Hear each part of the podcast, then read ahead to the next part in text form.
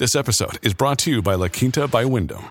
Your work can take you all over the place, like Texas. You've never been, but it's going to be great because you're staying at La Quinta by Wyndham. Their free bright side breakfast will give you energy for the day ahead. And after, you can unwind using their free high speed Wi Fi. Tonight, La Quinta. Tomorrow, you shine. Book your stay today at lq.com.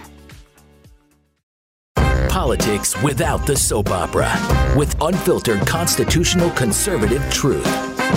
The Conservative Review with Daniel Horowitz. And welcome back, fellow American patriots and Minutemen standing at the ready to fight the issues that matter in the way they matter and at the time they matter.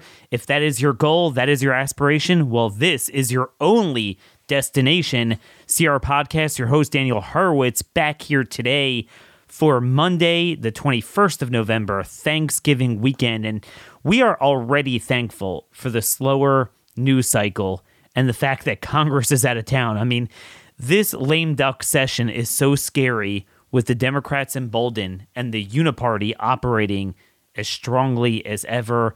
They were about to pass gay marriage. Well, it gives us another week to pray and strategize on that. And honestly, there are so many other things that they could potentially pass in the coming two to three weeks that requires a lot of vigilance.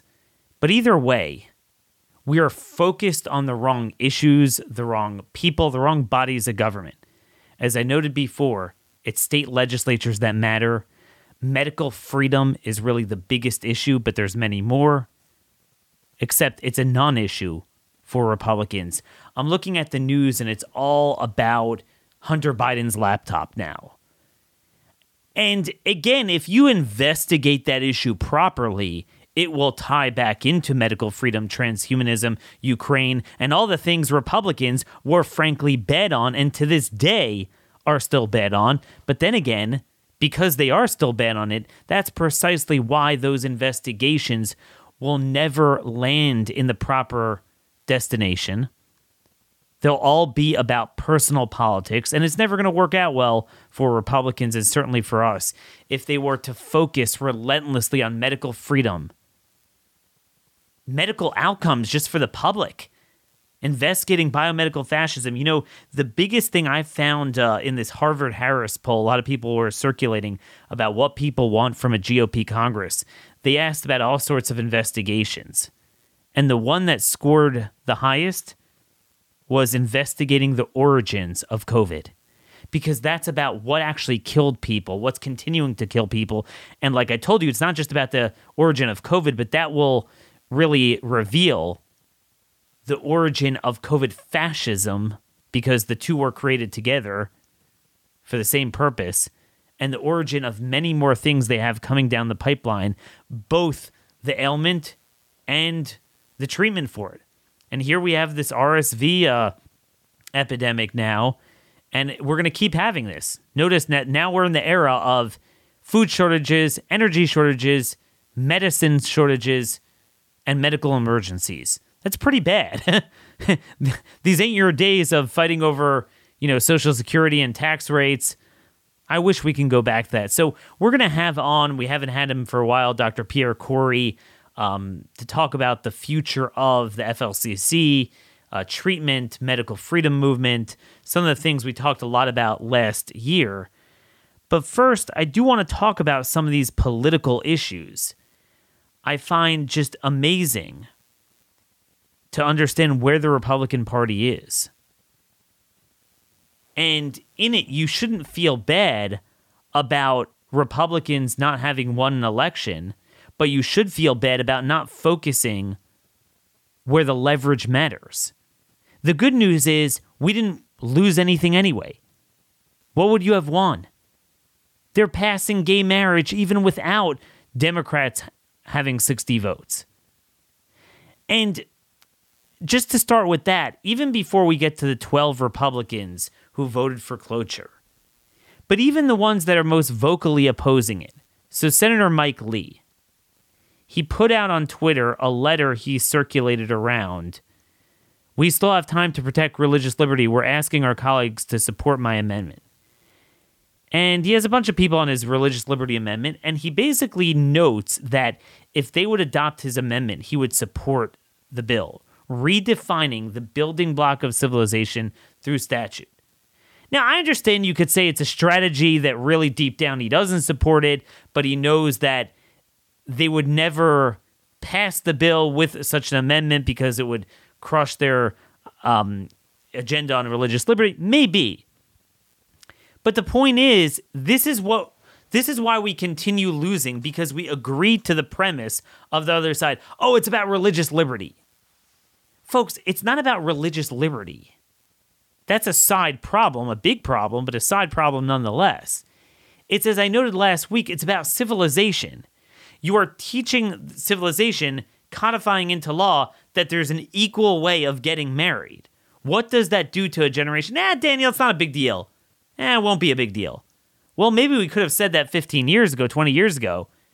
But now we see it is a big deal with 21% of all Gen Z individuals, and that seems to get more every year, identifying as something that is going to confuse them and won't allow them to procreate. That's a pretty big deal for a civilization. So, again, even the biggest conservatives, we can't stand around one of the most auspicious issues, most important issues, really. Now, I don't mean to beat up on Mike Lee today. That wasn't my plan, but it just kind of came out this way. And I say this because he has one of the highest liberty scores. And still, this is from Breitbart. Report Senate Republicans start amnesty talks with DACA illegal aliens. So here we are, and this is what we have to watch out with during the lame duck session everyone agrees no matter what, Republicans did better with Hispanic voters. So clearly this is not a this is not an issue, but Republicans still haven't gotten off of it. According to Politico, Senators John Cornyn, Mike Lee, Mike Rounds, and Pat Toomey held meetings with DACA illegal aliens to discuss amnesty plans. Around 300 DACA recipients met in Washington with those senators. It's funny, we can't get a meeting on medical freedom with them, but somehow illegal aliens are able to get a meeting with senators, including Mike Lee, to pass DACA amnesty, give them green cards during the lame duck session. So we got to watch out for that. But but this is Mike Lee. Like what the heck? Everywhere you turn, Republicans are subversive. So it's not a secret as to why this same party went along with COVID, went along with Ukraine, to this day is going along with, with, with the vaccines. Here's another important thing about Congress from Politico GOP centrists prepare to flex our muscles. Conservatives have made their demands known to Kevin McCarthy as he rounds up vote, votes for Speaker. Now centrists are next in line. The unexpectedly small majority McCarthy will be working with next year as he seeks to top gavel has undoubtedly bolstered the leverage of his right flank. But the House Freedom Caucus's vocal criticism is drowning out clear signals from some members of his more moderate wing. They say McCarthy should know that any deal with rebellious conservatives could face resistance from centrists. Kevin's not stupid, said Representative Dave Joyce from Ohio, who leads the centrist Republican Governance Group he's trying to add to his numbers, not destroy his base. And so I count on his political acumen to know what's acceptable to rank and file uh, inside the conference. And they go on to talk about how Representatives Fitzpatrick, a Republican, and Josh Gottheimer from a Democrat from New Jersey, the problem solvers co chiefs, met for dinner last week and talked about possible rules changes to help ensure their roughly 50 members next year are more unified and therefore more powerful on the floor next year. Among them, guidelines to endorse only bills that are bipartisan when introduced. And I was thinking, you know, it's an interesting thing. It's an interesting thing, a problem solvers caucus. Well, count me among them. As you well know, I'm not a partisan hack. I, I don't. I'm, I consider myself an independent. I'm all about problem solving. In fact, this show is more policy and solution oriented than any talk show really in the country. It's all about policy. So I'm, I'm all for that. But it's kind of an interesting thing about this centrist caucus. I was thinking, wait a minute. We're talking about how Republicans have a narrow majority and it is potentially vulnerable to any rebellion from the right or from the centrists. But then that got me thinking well, you know what's interesting? Re- Republicans are likely going to have roughly the same slim majority as Democrats had the last two years. How come there was never any talk about centrist Democrats on the so called right goalpost of the Democrat Party uh, posing the same challenge to Pelosi as the ones in the center left goalpost of the GOP posing for McCarthy? It's a very interesting thing. And this problem solvers caucus, they're like, we only want bipartisan legislation. Well, gee, that seemed to never be a problem when it came to the new Green Deal, which was only supported by Democrats, never had bipartisan support. Isn't that interesting that we never found this problem when Democrats had this narrow majority? I'm all for bipartisanship. I hate party hacks. I think we should all come together, put aside pharma, put aside special interests, and do what's right. But how come the Democrats were able to pass the most radical legislation when they were in control? And to the extent that they didn't pass more, it was only because of the filibuster in the Senate, not because of the problem solvers caucus in the House. And the answer is very simple because it's all a ruse. It's not a matter of problem solvers, it's all a ruse to destroy conservatism, never to temper the left. And the only way it's able to gain a foothold is because they have partners in the Republican Party that are fake, whereas the guys doing it in the Democrat Party aren't fake Democrats. They only surface when it comes to a Republican majority. Again, the Democrat Party is real, the Republican Party is fake. Now, folks, one way to stop supporting this oligarchy is to support America's only Christian conservative wireless provider, our sponsor today, Patriot Mobile. It's hard to grasp why anyone would keep voting for record inflation, keep voting for crime, voting for open borders. And people are wondering, how did so many people in the country do that? Well, likewise, why would anyone keep funding the left by sticking with the big carriers, uh, Verizon, T-Mobile, and AT&T that spy on you? Right now, when you try Patriot Mobile for two months, they have a new deal where you could get your third month free plus get free activation. They offer the full, full spectrum of nationwide coverage.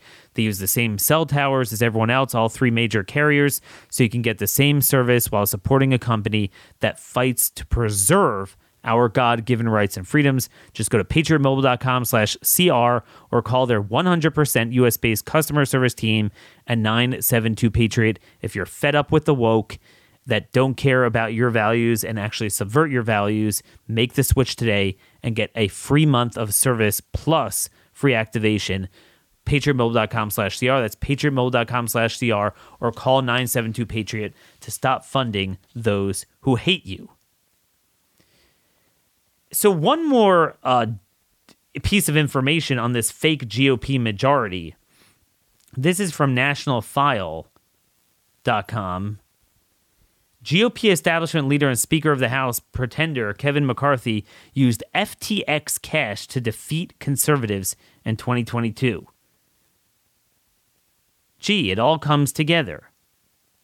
Turns out that millions of dollars worth of campaign money came straight from corrupt crypto exchange FTX and its top executives. Along for the ride on McCarthy's scheme were GOP lobbyist Jeff Miller, described as one of McCarthy's closest friends, and Brian Walsh, an establishment strategist who McCarthy brought on to take down Madison Cawthorn after the young representative blew the whistle on DC drug use. By the way, Brian Walsh was a longtime uh, uh, McConnell leader, is a former McConnell uh, chief of staff, for those of you who don't know that.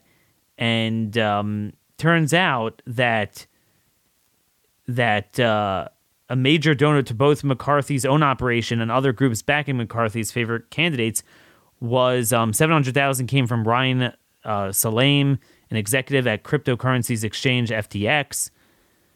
And yeah, there you go, folks.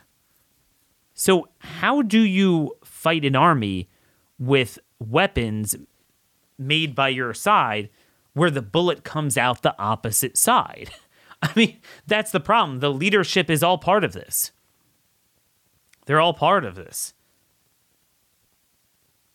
And what are we supposed to do? Keep this up? And by the way, Trump endorsed almost all these incumbents. Fun fact in 2020, with Trump on the ballot, it was the only year ever not a single GOP congressman went down in a primary because Trump endorsed all them, all the incumbents. So we're not rectifying anything. So I don't have much hope for this. I'm going to lay down the markers. I'm going to try to get people introduced bills and try to engage in the budget fights, try to get hearings into things that matter. But at the end of the day, it's the states. The states is where it all matters. And the top issue is still medical freedom. Did you, j- just to understand how bad things are, could you imagine a virus raging that they created, of course, and you have something as simple as vitamin D that you know could save lives? You know, half the country is deficient. You know, super majority of the country could use a, a boost at a minimum. Meaning, deficient is usually defined as below 30 but most people are below 50 and should be above 50. That's nanograms per milliliter of blood. And it turns out we now have 99 treatment and 139 sufficiency studies showing a positive association with COVID outcomes and vitamin D. But there's a big study that finally came out, nothing new to you guys, but it is published by prestigious uh, you know researchers. The lead one being from Hopkins, published in um, one of Nature's most prestigious peer-reviewed journals. It's uh, scientific uh, reports with a p-value of 0.00001. Massive, massive um, study of 220,000 VA patients, retrospective cohort study. And the top line numbers are, you know, 28% lower chance of testing positive for COVID if they supplemented with D2, 20% lower if they supplemented with D3. But the more important number, which is mortality, um, was a 33% reduction in mortality um, supplementing with D3 and and this is before getting into ivermectin, nitazoxanide, hydroxychloroquine, all the other anticoagulants, antivirals, anti-inflammatories. Just one simple thing that has so many other benefits anyway. Um, you know, we're talking about a RSV and a flu wave, and this works to modulate the immune response against every respiratory virus. We have all of these incentives for pediatricians to slam kids with poison shots and juice them up with all sorts of vaccines, but no incentive to take vitamin D levels. Most people don't even know your kid's vitamin D levels, your own vitamin D levels. That should be the most important number. That should be the greatest obsession. Testing for COVID? No, testing for vitamin D. What's your number? 20, 30, 50, 70? That's everything. And again, the 33% reduction in mortality doesn't even do it justice because what was clear is it was dose dependence. So they showed how the greater the dose was, the greater the outcome, but the outcomes they only showed were for for contracting the virus. So in other words, they found a 49% reduction in contracting COVID from 50,000 IUs that were given to the person. Again, I don't go out and take 50,000 IUs a day. It's more 4 or 5,000 IUs a day with 100 micrograms K2. Um, but the point is that at the 50,000 is for those that really need it. You, that you have your levels are below 20. You got to get it up. You got to get it up quickly. We talked about the develop, D.velop. Um, they have active form D that that juices up your levels three times quicker had this been the obsession in all the nursing homes from day one, what's clear is it would have been much higher because, again, the high dose was a 49% reduction in infection. So for um, mortality, it would have been well over 50 with high dose. And, and, and the broader point is what this study doesn't show, but other studies have, and it hints to the fact is that if your level is above 50 at the time, you are um you are hit with COVID, then and you want to then compare that to those below 20, it could be a 90% reduction. Who knows? I mean, we've had before there was this Israeli study that showed um, 25% of hospitalized COVID patients with vitamin D deficiency died compared to just 3% of those who weren't deficient. So you're talking about that was like an 8.3 fold reduction. So that actually is, you know, getting towards a 80 90% reduction. So the Israeli survey actually actually found that. And those with deficiency in that study were also 14 times more likely to end up with severe or critical condition. So that's that's actually a much greater showing I think that's more telling. The reason why this is important is because it's in a prestigious journal, prestigious researchers. I mean, heck, the Bloomberg School of Hopkins Medical School is on this, and it has a p value up the wazoo because of its high sample size. You know, other times they'll say, oh, not enough of a sample size. Here it is. And yet, name me one red state Department of Health that rather than promoting this garbage with the mRNA poison will will will focus on vitamin D. Now I know Florida is Ladapo has talked about vitamin D. It's on their website. And again, th- there's no reason why it wouldn't help with RSV and the flu as well. So this is one of the most unbelievable things that to this day, two and a half years into this, 99 treatment studies, 139 sufficiency studies, and they will not talk about the 800 pound gorilla in the room, taking every kid from the time they're born and getting their levels as high as possible. What's the strategy with that? How many infections would be prevented? How many days of school missed? How many days of work missed for those who are older? How many hospitalizations precluded? and how many deaths precluded. No talk about that. No talk whatsoever. And the reason is very simple. The reason they don't talk about vitamin D as a solution is the same reason they created the virus. Well, they created it because they want people to die. So obviously they're going to block the treatment. And again, where is the promise of the GOP House to investigate this? But my point is, there's nothing stopping state legislatures from mandating the Department of Health put their money and research and recommendations into this and preclude them from recommending poison. Remember, the departments of health in your state, they're not autonomous. They work for the governor. So, first of all, if you have a Republican governor, there's no reason they should be promoting this garbage anyway but the governors are frauds. But certainly in the legislatures, this stuff needs to be done. And again, I'm, I'm working, this is my number one thing. I'm working in as many states as possible with legislatures I know, with uh, influencers I know, to push a 10 point, 15 point plan on medical freedom. And it's not just medical freedom, I mean, this is the pro life issue of our time. If you count yourself as someone who is passionate um, about stopping abortion, th- this issue is times a 100 because it affects all of us. You know, none of us are getting abortions, but we can't avoid getting these viruses that are unleashed on us from the, you know, deficiencies created in the immune system from the shots, from gain of function, from denial treatments, and all sorts of other ailments, cancers, everything. We don't know where to go, who to go to, to find good doctors because of the insurance government pharma cartel destroying healthcare, destroying reasoned clinical experience, reasoned research.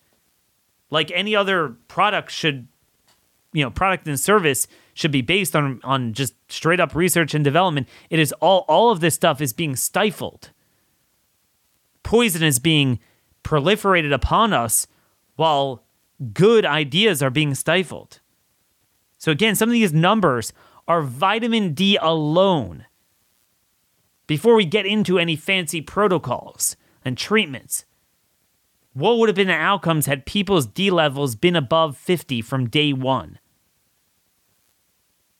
Then again, what would have been the outcome without the vaccines creating viral immune escape and making the vaccine the virus more virulent in 2021? Then again, what would have been the outcome had we actually banned the gain of function treatment or research? And that needs to be done. Ban with a full cause of action, civil and criminal, against anyone who engages in it. And to me, there's nothing stopping states from doing that as well. Keep that in mind that while the liability protection is on the vaccines, to my knowledge, there is nothing stopping a state and half the states getting together and saying, hey, anyone within the state, any institution, you know, a lot of these you know, big red states have big research institutions that are caught engaging in gain of function research. Um, we can bring criminal and civil civil causes of action against them from a state level government. Private people could have a cause of action. Attorney General could bring a criminal cause of action. Nothing stopping them. But anyway, more reason why this is such an important issue. We can't let this go. For the month of July in Iceland, one of the most compliant nations with the shots, very high vaccination rate, the excess mortality rate is 56% above the five year average. Why? Why? Next piece of news ivermectin. The government is now claiming. So, if you remember, uh, Dr. Mary Talley Bowden, Dr. Marik, and I apologize, there's a third doctor on the lawsuit. They're suing uh, the CDC and NIH for an FDA for for recommending against ivermectin um, and harming their patients, they're now walking it back in court in in a, in a court case. They're saying, no, no, no, we didn't recommend against it. It's not true. Not true. We didn't recommend. We we never stopped it. Well, because of what you did, a bunch of pharmacies stopped prescribing it, stopped um, dispensing it. They weren't prescribing, doctors were prescribing. And so many people died because of that. But, but I find it interesting they're starting to walk it back because it's indefensible. And again, we've talked about this before. Uh, a study, uh, someone recently did an analysis on this. We talk about dose dependency. Um, it turned out once Delta came, which is the viral immune escape of the vaccine, you needed a much higher dose. So a lot of people weren't doing the higher dose. If you would have done a higher dose, and we know you can go much higher because of cancer research. Oh, whoops, I forgot about that too. Why aren't we researching ivermectin for certain cancers? Yeah, that's a whole nother thing. Too many people are dying from that shouldn't be dying from if we would actually research this. Why it's so important we get involved with this at a state level. But anyway, dose dependency really does matter with this stuff. But doctors because they felt they were on such a short leash with this with this they they, they really lowballed all of this but we could have done even better so that's with that next thing uk guardian a study from the american psychological association published this week found that 6 in 10 psychologists no longer have openings for new patients the shortage comes as demand for therapy soars. Since the begin- beginning of the pandemic, about three quarters of practitioners have seen their waiting lists expand. In the same period, almost 80% of practitioners report an increase in patients with anxiety disorders. 66% have seen an increase in those needing treatment for depression. So we, we you know we talk about the death toll of the gain of function of the vaccines, of denial of treatment, uh, you know, probably one and a half million in the United States alone, um, tens of millions throughout the world. But then you think of the people surviving, what they did to people, what they did to a generation of children that we're going to pay for for the rest of their lives. And that all could have been prevented with things like vitamin D supplementation. Had the vitamin D become the new mask, had had testing your D levels been the new COVID test, or instead of it. Wow. Think about what could have been avoided. The Rise of the Fourth Reich. Again, if you haven't gotten a pre order of Stephen and my book, um, trialsandexecution.com, this really does call for trials and execution. So, folks, it is getting a little late, and I want to get to our special guest. Obviously, Dr. Kory was one of the stars of our shows in 2021 into early 2022. Uh, as the virus did wane, and it was less of an emergency just to get people treatment, we focused more on other things, other issues. But at the end of the day, I still can't move on from this issue. Because at the end of the day, what we now know is that we are sicker than ever as a people, largely because of the COVID shots, but also just being lied to for so many years from big government and big pharma. For example, today there's there's a big article out today on how we were lied to about fake studies that meat that red meat is bad for you. Just one example, but it's it's everywhere. And more people than ever are immunocompromised, have autoimmune di- diseases. The cancers are out of control. The vaccine injury is out of control. They're shoving more vaccines on, and as they create more ailments, and as things like RSV suspiciously proliferate, they have an RSV shot right around the corner next year. Now more than ever, we need medical freedom. We need freedom minded doctors that care about life and facts and care and aren't greedy SOBs tied in with the system to succeed. And we need access to them. So, this whole war on medical freedom really still is the top issue. We need to fight it at the state and federal level. Really, at the state level is even more important.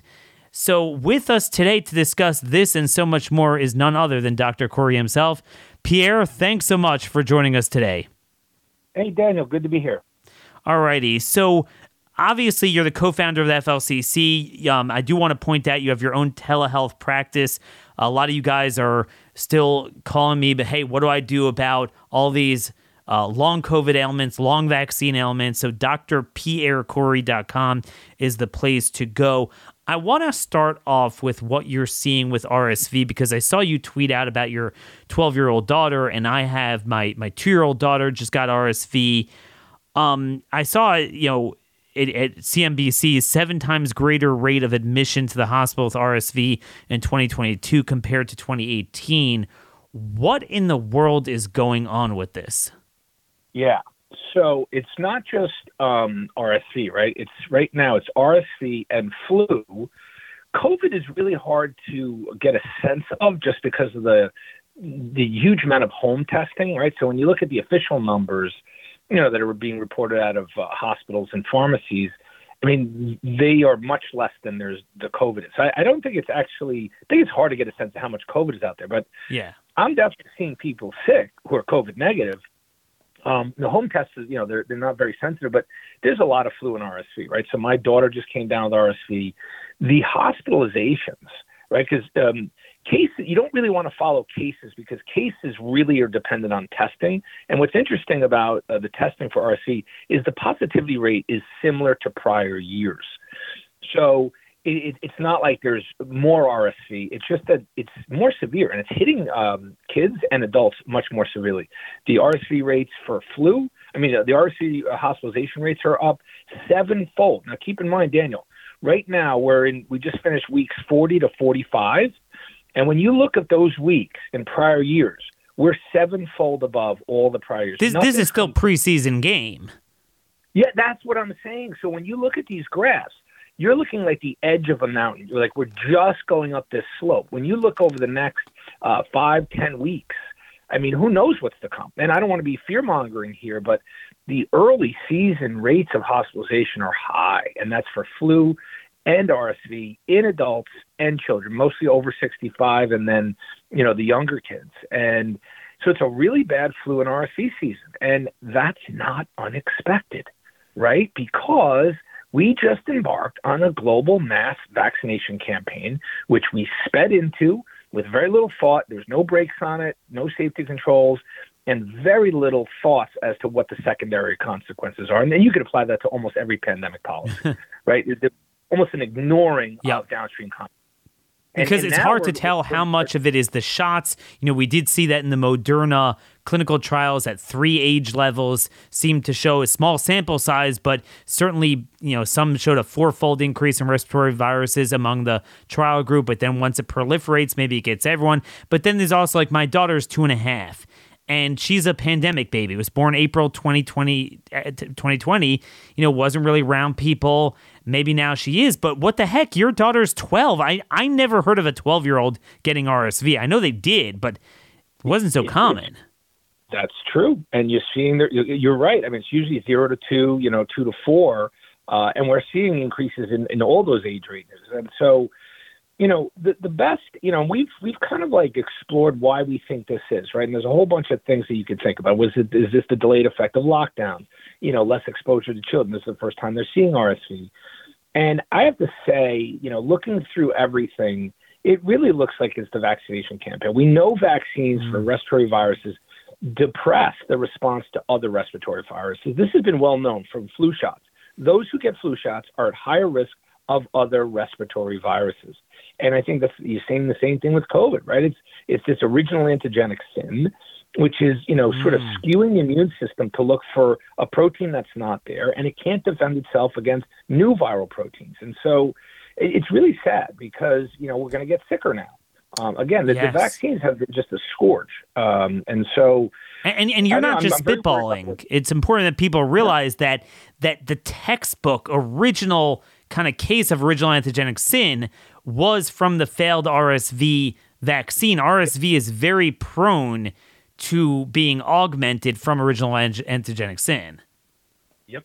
There's no question. And we knew that from RSV, you know that from the, the flu. And now the flu, it's, it's suppressed. And it's like you said in your intro, Daniel, is that, you know, th- these lies that we talk about that we're all outraged by, you know, with COVID because they've just, the scope and the scale of the lies have just been overwhelming. But, you know, one of the things I've studied in the last few years, besides COVID, is really the history of the corruption and control of medicine by pharmaceutical and vaccination companies. This is not new. This is not new. They have been doing, and they've been promoting vaccines on very little evidence of safety and efficacy, and they've been doing this for decades. And they've covered up lots and lots of scams around medicines. They've suppressed effective repurposed cancer treatments. I mean, the war on repurposed drugs and this, you know, this this praying at the altar of these vaccines is causing a lot of health problems um, throughout society. And um, my only hope, Dan, is that the exposure to this corruption, as well as the history of the corruption, because it's not just new in COVID, you know, hopefully allows us to gain, you know, agency and understanding of how our health system, especially public health, has been co-opted by pharmaceutical companies. They don't care. They don't care. They just want to sell their products, and they're making us sicker by doing it. And what's scary that you said this has been going on for longer than we could think. I'd like to chalk it up, think, okay, it's this generation of folks are corrupt, but you wonder. See, we we're all born into this. Oh, this is natural. This is what it is, and this is what you do for it. But you know, it's been circulating around. The Children's Health Health Defense Fund has been putting this out. Um, I don't know who's behind this, but but uh, Naked Emperor is a, is a very important Substack. Yeah.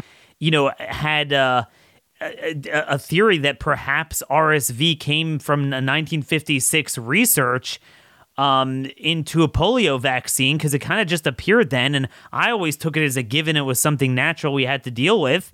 But who knows? I mean, who knows the Yeah. origin of this to begin with? And that's what scares me. And then next year, guess what? Triple demic. That's what they're using now. They're, it's Yep. not a coincidence they're going to come out with a corona RSV flu vaccine. And and which is absurd. The RSV vaccine has already failed. I don't know why they, you know, I know why they think they. This is a great business model, you know, fear mongering over these viral illnesses, and then the promise of safety with these vaccines, and it's a lie. There's no safety with these vaccines, and I'm not even just talking about the toxicity from getting the shot. I'm talking about to your health. Your health will become worse with these vaccines. It definitely directly immune suppresses the body. That's why we're seeing all these reactivation of latent viruses. I mean, the, the evidence of of immune suppression from these vaccines is overwhelming. And so, you know, it, it's it's brought forth as if it's some sort of savior or solution, and nobody talks about the downstream effects. And you know, again, if you look at the history of vaccinate childhood vaccinations, you know, they they constantly will tout the control of these respiratory viruses and or polio. Meanwhile, pediatric health has exploded in autoimmune diseases, you know, food allergies, Yes. ADHD, autism, and autism really is a vaccine-induced encephalopathy. There are some experts who literally that is their diagnosis. It's you know this explosion of autism completely parallels you know the massive rise in the childhood vaccine schedule, and and it has to stop. I mean, we have to reassess, take a look at what we're doing with Yep. with, with managing the country and the children's health. And, and get a fresh look with people without conflicts of A interest, fresh objective, look. Driven scientists. And I think it's so important. Every state needs to set up its own commission. And, and no sacred cows. Start from the beginning. And one thing I don't know where the inquiry will take us, but I I, I want to get your thought on this. No matter what, shouldn't we abolish a concept of a childhood immunization schedule? I I mean, do we have like a childhood um, antibiotic schedule? Like, hey, uh, Dr. Kory, are you pro or anti antibiotics? Well, I mean, there's never a one size fits all that you take every organism that's born and you give them 50 shots preemptively, regardless of their risk status for that ailment, their c- concerns of other things. Like, th- that alone is, we need to rethink that, right? There's no question. And what we really need to rethink is rethink the entire body of evidence upon which this schedule is based. It's fraudulent and corrupted. I mean, the science has been corrupted around vaccines for many decades. I mean, take a look at measles, for instance. You know what the mortality rate of measles is for a child? It's one in 500,000. Yet, we are vaccinating every child for decades now against uh, like a routine viral illness. Same thing with zoster, you know, uh, chicken pox. I mean, that actually builds immunity. It's helpful. When we all got chicken pox. Yeah, but but now you have much more rates of shingles reactivation, you know, Mm. which happens more after you've been vaccinated than natural. I mean, when I was a kid, one of my brothers, I have two brothers, one of them got chicken pox. We all took a bath together. That's just what you did, right? Everyone got chicken pox at the same time, and then you had natural immunity. I mean, I mean, there are different approaches to this. I mean, everything is like a solution and a syringe. It, it's it's it's yeah. I I agree. We we really need to get a, an independent, objective um, group of experts who've been studying not only the efficacy and safety of the vaccines, which have never really been well studied, but the but the secondary implications. They don't want you to look at those secondary implications. They just want more and more shots, and they have every interest in, in wanting that to happen. And you know, the pharmaceutical and financial influences governing how we take care of patients is, just so overwhelming. And I think that's why, Daniel, you and I talk about this all the time. So many people, after their experiences in COVID, are now they're scared of the system. They don't want to go to hospitals. They don't trust their doctors because they know their doctors are just going to parrot pharmaceutical company brochure stuff and public agency stuff. I know. same thing. It, it's like it's like th- this is what's scary. You know, no matter what, no matter how, it's like it's like camels drinking, you know, at, at the trough. Whatever slop is thrown in there, it doesn't. th- they'll eat it up, you know. So when we went to the pediatrician, oh, uh, well, next year there, there will be an RSV shot coming out, but it's not available yet. And I was thinking, I, I said to my wife, I wonder if the guy even knows the history behind it and if he even knows the word antibody dependent disease enhancement. If he even understands the concept. almost definitely he doesn't. Um, and you know, let me let me be humble about this, Daniel. Up until COVID, I never had any doubt about the vaccines. I mean, I never had. A, I had never. I mean, I was deeply studied in lots of areas of medicine. I had a blind spot with vaccines. I thought they were the implicit backbone of pediatric health, and because that's what you're told in medical school. A one, you know, pediatricians are like robots. They are just vaccinating kids all throughout their childhood because they're taught to believe, and it's almost like a religion. And that religion is based on really bad science, and yet it's pervasive. And so, you know, I, I to me, like what I've learned and, and watched, and especially the history of all this, that's the most damning thing is the history of corruption around vaccines and the suppression of cheap alternative, either re- repurposed drugs or natural approaches, has been pervasive and really dark and deep for many decades in the United States and, and a lot of advanced health economies. And that's the scab that that I've been yelping about. Even the better Yeah. Republicans, like they're still kind of two years behind. So they're at like, oh, the no mandates. I'm like, well, well, that's not even the issue anymore. I mean, I mean, as bad as mandate, it's like, hey, we have a bunch of you know hemlock where where the go- the the government is promoting endorsing, spending money on, no enlightened consent, but maybe it's just shy of a mandate in most places. But dude, that that's that's not okay anymore. Like you got to really, we have to rip off the scab. So one of the things you're doing, I, I really want to talk about this. COVID hopefully is on the mend. Um, but we have many other things that seem to be coming out. Whether there's going to be more gain of function releases, whether it's going to be second, uh, secondary effects of vaccines, other things. We, we need treatment. RSV is one of them. So, what's the future of the FLCCC and what you're trying to accomplish? And could you talk, you know, in yeah. general and specifically what what you're doing with this RSV flu p- protocol? What what a, what a great question because you know we have thought of ourselves strategically in the future, but I have to tell you the present keeps smacking us in the face, and so we just keep responding to what we think are public health emergencies where there's a void of pragmatic, sound guidance.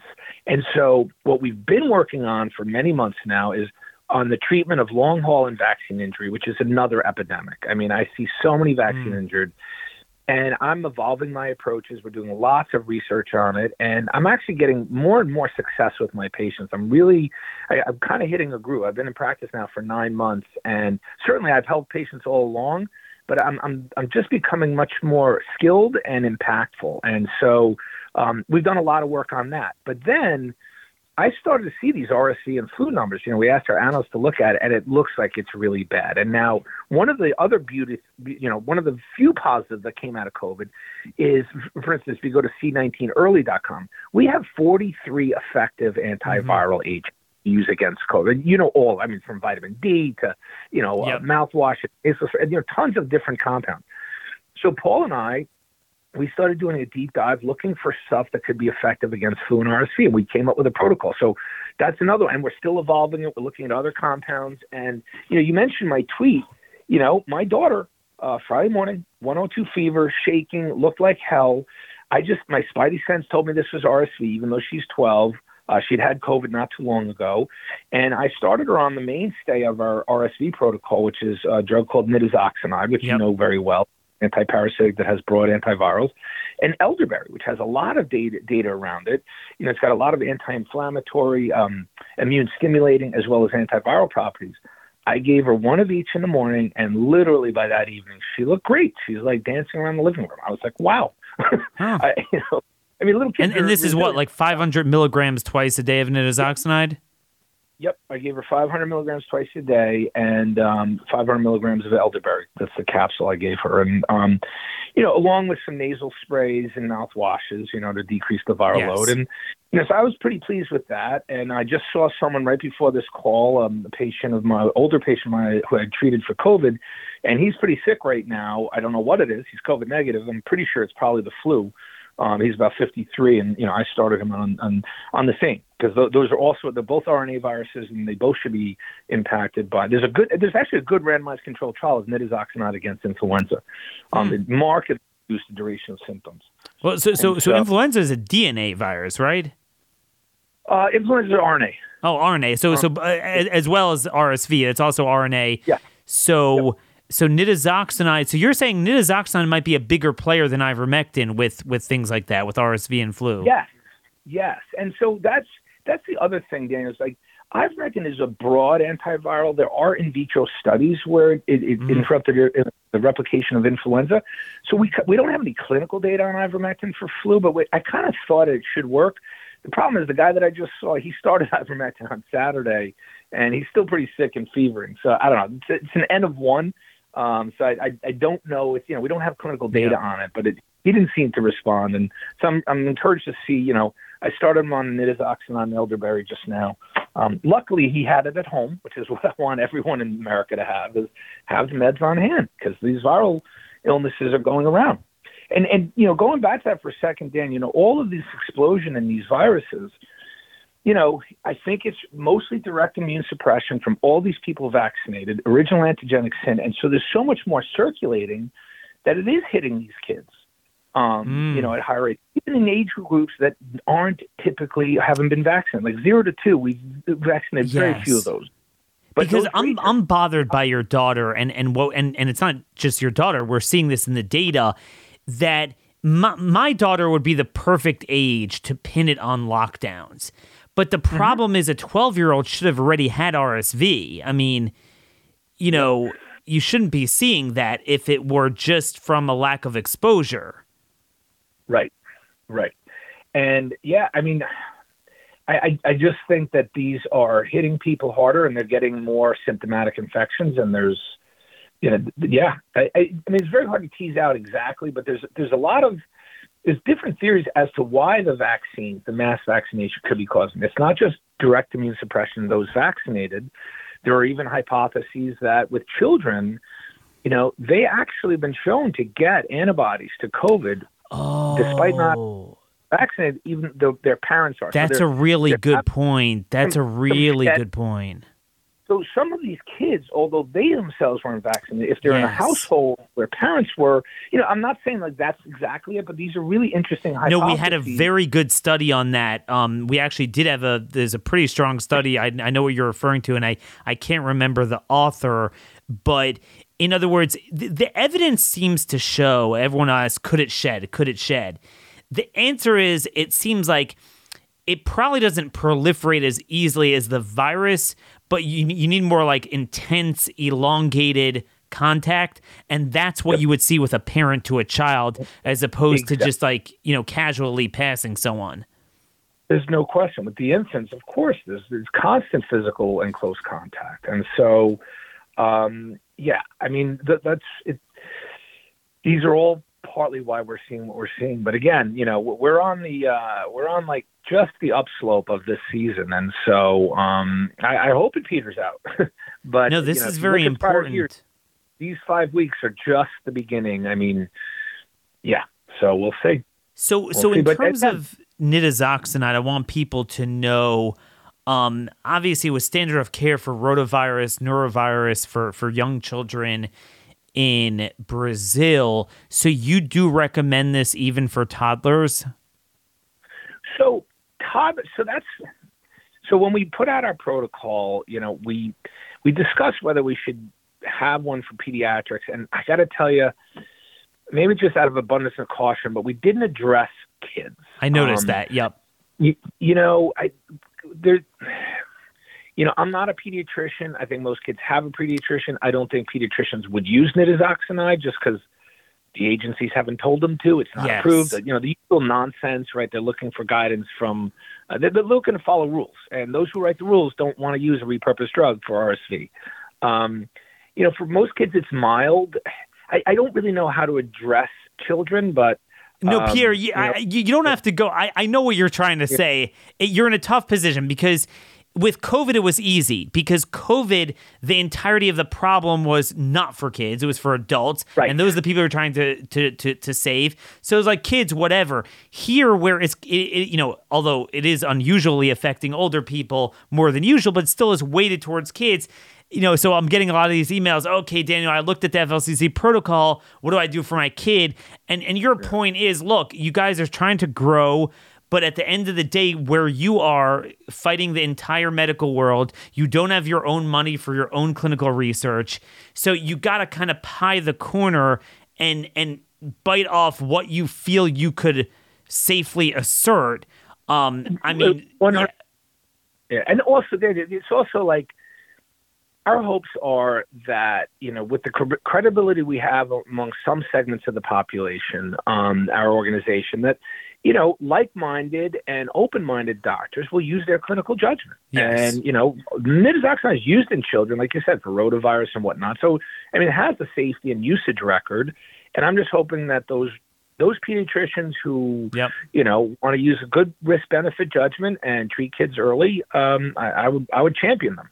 Um, but I think it should be you know their their clinical judgment. Yeah, I mean, I, I would I would say that when we were partnering with Seven Cells, they would not prescribe uh, ivermectin for children, but nitazoxanide they would, just because of that In- precedent in, in Brazil. But and your point is exactly correct. I mean, uh, I generally did not treat any kids during the pandemic, even though sometimes the parent who I was treating would ask me, and I would say, "Listen, you." I, I wouldn't directly treat the kid, but I'd give the parents some guidance if they wanted to. Most didn't treat their kids. Most, of, I mean, the kids, it was very mild. It was like any other respiratory virus. They got better. They, it was mild, and so it, it's not a problem. But RSV is leading to hospitalizations in the kids. So the, you know, the the need for early treatment is probably much more important. Now, l- let me just ask: Do you feel comfortable asserting? So we know that povidone iodine uh, you know, with the clinical trials we see on on COVID, uh, just logic would dictate that any respiratory virus that hangs out in that respiratory tract, it should be effective in reducing viral load, and it should be worth using. Would you feel comfortable telling people with young kids, you know, assuming they feel comfortable and the kid doesn't mind sticking up up, up its nose? Is that something you would recommend, or kind of still the the jury's out on that? If the kid can tolerate it, it's very safe. It's short-term use, um, well tolerated in humans. I mean, it's very dilute povidone iodine. It's virucidal. Um, I, I, think it's a pragmatic approach to anyone sick with a upper respiratory uh, viral syndrome. Um, I, I, don't I don't see any problems with it. Um, not for short-term use, and if the kid can tolerate it. Um, and like I said, it's going to decrease viral load. It's going to impact the trajectory, which is likely a less severe um, a less severe illness and a shortened illness. Um, again, it's not a cure, but it's gonna it's gonna mitigate uh, the impacts of the of the of the syndrome. And so it's it's so pragmatic and cheap and safe, Daniel. No one does it, right? I mean, it, it, doesn't make any back. sense to me. It doesn't make any sense to me. Why not? It has worked for me. I cannot tell you how many times I started getting a, a sore throat and I just pound away at it because I can't afford to go on air. I do a lot of a lot of radio and it just it just hurts my voice. Um, it is it is astounding. It is astounding, just like the vitamin D is astounding. All of this is astounding. Uh, that we won't look into ivermectin and azoxide for certain cancers based on the preliminary research we have is astounding. All of this needs to be dealt with. We need a cultural revolution. We need a medical revolution. Um, definitely keep us updated. Again, drpierrekory.com, vaccine injury, other ailments that you feel are vexing your doctor's not handling. Um, are you taking more patients? Oh, yeah. Yeah, no, I have a partner and, and we're busy. And, uh, you know, I, I find it, you know, it's it's challenging. Some of the patients are really complex and very sick, the vaccine injured that's come mm. to see mm. me, but it's so satisfying. I mean, I'm literally learning every day um, new approaches, new mechanisms, uh, new therapies, and you know, I got to tell you, some of these patients they come to me literally disabled at 20 percent of functioning. What do you mean by disabled? what what what's like the most common thing? They can't leave their house. They Why? have so many symptoms because almost any exertion flares their symptoms. That's number. That's probably the number one. So they have chronic fatigue, post-exertional malaise, brain fog, where they don't even feel like they can really work or engage. They have problems with concentration, lots of neuropathic symptoms, shock like feeling, burning, tingling. And when they do exertion or they try to exert themselves, everything gets worse. Um, tinnitus gets worse, and and or their fatigue is is is you know uh, renders them bedbound. And so, you know, they they come to me really when I say disabled, I mean they cannot participate in the f- activities they used to, um, and to get someone where their functioning really increases and they're able to participate, enjoy more, even work more, um, it's really satisfying for the patient as it is for me. Wow. No, that's that's really important. Like I say, for anyone into pro-life activism, this is the biggest pro-life issue of our time: medical freedom, mm. fighting the greed and tyranny, uh, corruption in between pharma and big government that needs to be broken. Lives are on the line. Uh, quality of life is on the line. So many things. We really appreciate you keeping us update updated and definitely keep us updated on what the FLCCC has and in, you know in store for the future because there is a huge void for what you're doing. Yeah, Dan, I just want to return the praise. I mean, your work in this and your attention on this issue and highlighting of it is we need more like you. I mean, you've been particularly deep on this issue, and thank you for that. I mean, people need to hear the truth. And the problem is, and I didn't know this as a doctor, as a system doctor, there's been just pervasive lies in numerous disease models on around many different therapies, and we need to expose them because we, we got to get healthier. We got to protect ourselves better than than relying on on the biopharmaceutical industrial complex. It literally is what it is. So thank you. Number one issue. All righty, Dr. Kory. Speak to you later. Take care. Yep. Thanks. Bye. So again, Dr. Pierre Kory, one of my favorite human beings alive. I mean, just just wants to help people. And this is what we need. It always pains me. One of the ways we see that our views are contaminated by having to be represented through the contaminated Republican Party is on every poll, Democrats beat Republicans on health care. And I never understood that. Well, I do understand that because they're pathetic. Imagine if we had a party built around medical freedom, busting the government pharma biomedical corruption. Um, this is the single biggest, most impactful thing. Like he says, it's not just it's not just COVID and ivermectin. You know what I mean? It, it's so many maladies, so many drugs, so many issues, and I, I think it's just important to recognize going forward that this is the biggest void in our lives. It always was, but now with all the bioterror they're unleashing on us, more than ever, we need we need solutions, we need research. I also just love how he goes where the facts take him. He did not do the equivalent on ivermectin what the other side did on the mRNA or masks or lockdowns. He, you know, he, he felt it worked for a certain type, for a certain amount, whatever. And now with this, he's like, yeah, you know, with RSV flu, I, I, I think nitazoxanide is a bigger player. And he goes with that. It's wherever the evidence points. You know, people wanted to suggest they're putting hit pieces out, out on him. Oh, you know, yeah, he's earning a living off of this. But the reality is, they go to where the evidence is. And he, like he said, he's always learning more, learning more every day. It's amazing how many doctors out there don't know anything. They start off with certain things as a given, a premise that's absolutely wrong, and the opposite is true, and then they build everything based on that those erroneous premises. Their entire way of looking at cancer, their their their entire modality of dealing or not dealing with um, viruses and respiratory viruses these are definitely things that we are going to continue continue to focus on because look i don't know how much i could accomplish politically but medically there are still pe- people willing to speak the truth. And and look if we could help people get proper treatment and get themselves healthier that's certainly something that I would call a win. That is the ultimate pro life issue of our time. We are going to have a, a, definitely a truncated week uh, this week. I'm obviously going to be off Thursday, Friday, like everyone else. Um, but we are thankful for this quieter week so we could focus on more of this and not have this insanity in Congress. Uh, next week, watch out. It's going to be a tough week. But anyway, till tomorrow, God bless y'all, and thank you for listening.